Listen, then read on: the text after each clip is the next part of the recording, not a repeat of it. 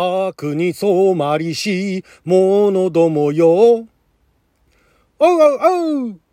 今こそその目でしかと見よ。へいへいへいこちらに、おわすお方こそ、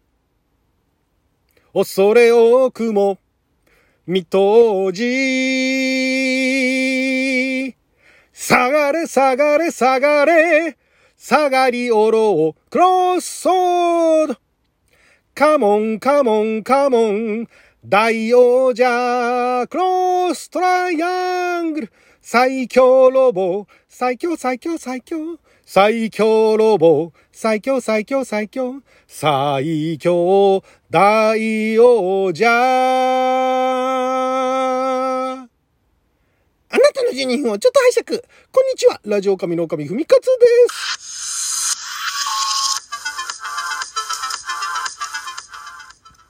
今日は2021年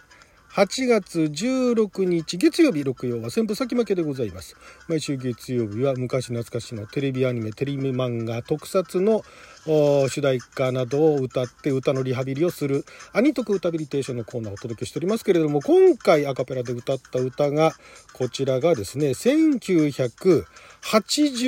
年から82年まで、えー、これは名古屋テレビですね。えー、サンライズテレビ朝日系列で、えー、土曜の5時半ってあのガンダムタイムですね、えー、当時あの機動戦士ガンダムが放映されていた時間帯ですけれども、えー、日本サンライズ制作のロボットアニメ最強ロボ大王者ですね。これの主題歌でございますがこれがね、まあ、この歌自体タイトルも最強ロボ大王者なんですが、まあ、81年なんで、まあ、あのロボのね大王者のあの名前も出てきますけれどもこれがですね、どっから説明してもらうかわかんないんですが、あの時間帯って、えー、もともと金曜だったかな？いつから土曜になったのかな？なんかあのー、それこそザンボット3、ゼロテスターまだ違うかな？ずっとサンライズのね、アニメがやってて、で、まあ、あ話題になってきたのが、ザンボット3あたりからですね、ゼロテスターはまだサンライズって言ってなかったかな？ザンボット3、え大胆3、そしてガンダムがあ放送されて、で、そのガンダムの後にトライダー G7 ってのがあるんですね。で、トライダー G7 があって、その次に、えー、ガンダムかダンバインか、そこら辺のサンライズ系があって、で、えー、まあその枠ですね。その枠で、えー、この最強ロボ大王者というのが放送されたんですが、私これね、見てましてね、これもう当時いくつぐらいからもう高校生ぐらいだったかな高校生か下手すりゃ大学生、大学生になったら高校生ぐらいですね。えー、この歌がですね、歌っていうかこの、まずアニメが、これあの、歌聞いてて、なんとなく、見たことない方でもね、なんとなくそうなのかなと思われるかもしれないですが、水戸黄門の、水戸黄門、水戸黄門をね、ご存知あの、水戸黄門をモチーフにした、しかも時代劇版のね、実際にあの、水戸光圀公がいらっしゃってて、それがモデルになって水戸黄門というドラマができて、さらにそれが モチーフになった、えー、未来、未来のっていうか、まあ、どこか架空の世界の、宇宙のどっかの世界の、えー、ロボットものになるっていうね。これすごいんですよ。だから、水戸の光圀公が、その王子になるんですね。あの、水戸の光圀公っていうか、水戸王子っていうキャラクターになって、若い、その王子、若い王子が、まあ、あの、星々を回ってね、どんどん成長していくって話になるんですけども、で、助さん、格さんみたいなのいるんですよ。まずあの、主人公がエドワード・水戸王子。えー、って言うんですけども、えー、そこにあの、デューク・スケードとバロン・カークスっていうね、スケさん・カクさんがいるんですね。で、これが、これがすごいのが、これ今ちょっとウィキ見てて懐かしいんですけども、どっか出てなかったかな。あのね、これ、あれなんですよ。まあだから、水戸黄門とパターンは同じなんですね。パターンは同じで、で、まああの、何ですか。なんかあの、悪党がいるわけですね。いろんな星でね。それで、えー、星にその悪党がいるんだけども、その悪党のところに、その身分を隠して、ね、えー、諸行、諸行じゃない、諸国暗夜している、この水戸王子一行は、えー、そこにまあ、絡まれたりするんですけれども、そこであの、角さん助さんが、沈まれ沈まれこちらにおわすは水戸王子なるぞつって 言うんですね。これがね、ね、悪党はね、水戸王子こんなとこにいるはずないって言うんだけども、そうすると、ならばその目で、しかと見よって言うと、カモン、なんだっけな、なんだっけな、大王者、カモン大王者だったっけかな。えー、それで、あ、そうだ、カモン大王者ですね。カモン大王者っって言うと、ロボットが3体ガーってやってきて、で、それに3人乗って、で、しかもそれ合体して大王者になるんですね。本当なんですよ、これ。これね、当時もね、なんか、うわ、すげえこと考えるやついるなと。で、まあ、このサンライズ、同じサンライズなんですけども、これあの、全身っていうか、まあ、この、なんでしょうね、どこから、どこから話せばいいかな。キャラクターデザイン、まあ違うな、キャラクターデザインもいいんですけども、あのね、未来、未来ロボダルタニアスってのがいて、えー、それが、未来ロボダルタニアスはガンダムの2、3年後かなそれまた別の時間帯だったと思うんですけども、で、それは三重視なんですね。だからもう、先にもうね、あの、まあ、ほとんど近いスタッフたちが集まってて、三重視のロボットアニメやってるんですよ。三重視をモチーフにした。最遊記もありましたからね。あれはロボットアニメっていうか、SF 最遊記スタージンガーってのがありましたけども、あそこら辺はもう軒並みね、あの、ロボットアニメ化されてるわけですよ。で、これやっぱね、最強ロボ大王者が、完全にあの、水戸黄門のパターンで、ロボットで戦うっていうのが本当面白くて、で、ワンパターンなのはわかるんだけども、よくできてんですよ、お話も。これね、だから結構もう私高校生ぐらいでしたけれども、楽しく見てましたね。今度はそう来たかみたいな。まあ、今になっては一切エピソード覚えてないんですけども、水戸黄門、水戸黄門はもう知ってるわけですよ。当時、もう時代劇とかね、まだブームだったというか結構やってましたから、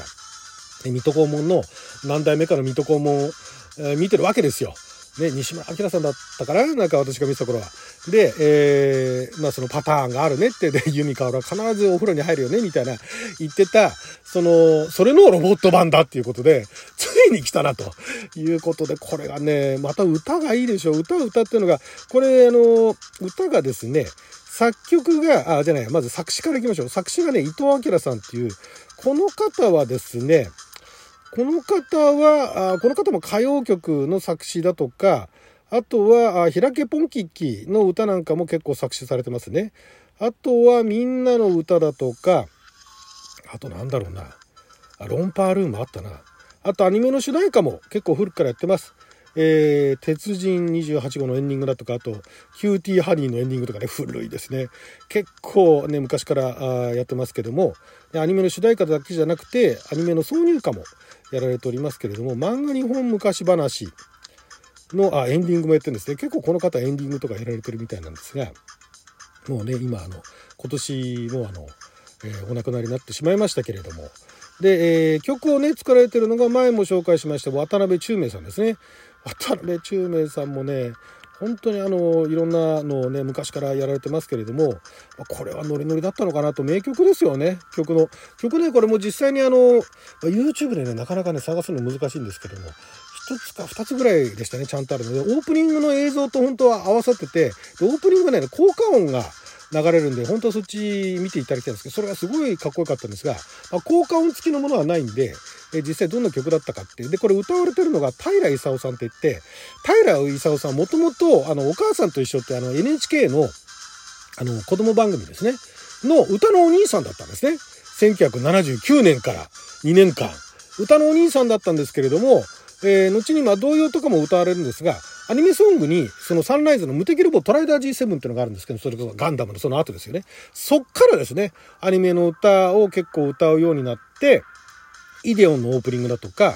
あとは、ああとは何だろう、あ、銀河旋風ブライガーとかもありますね。あとは何でしょうね。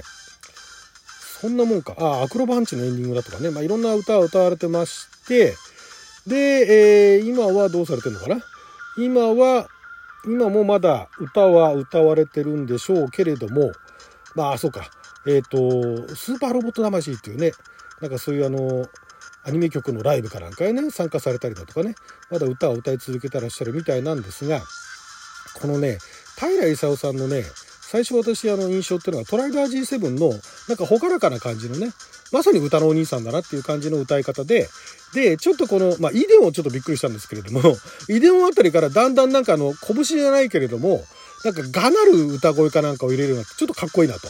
で、大王者はなんかもう、そのアニメの内容と、その歌の歌詞の内容と、その平良勲さんのちょうどいい塩梅にね、なんか熟成された平良勲さんとか見事にマッチして、非常にあの、聞き心地がいいんですね。これね、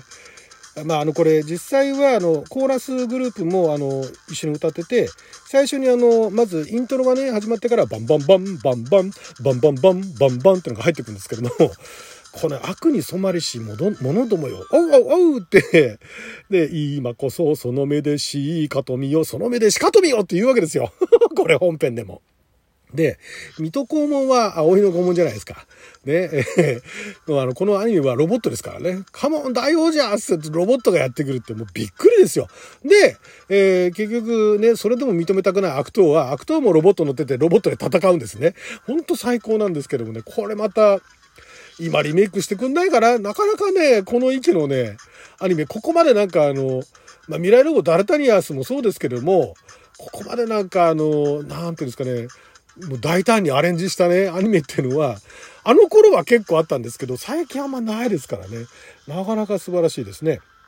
で、えー、この主人公の水戸王子やられてたのが、あの、古川敏夫さんなんですね。えー、ガンダムの開始伝とかね、やられてた。で、えー、古川敏夫さんの途中であの、クロスソードとかクロストライアングルっていう声が入ってくるんですね。これがあの、まあ、えロボット呼んだりだとか、ロボット合体するときにかける覚悟なんですけどね。で、まあ、最強ロボ、最強最強っていうのが、これがあの、コーラスがね、あの、ザ・ブレスン4がね、最強最強最強っていうなんかのエコーがかかるんですね。そこら辺も合わせてね、本当に好きな曲でね、久々に歌いましたけど、楽しいですね、やっぱりね。はい、ということで12分間の貴重なお時間いただきありがとうございました。それじゃあまた。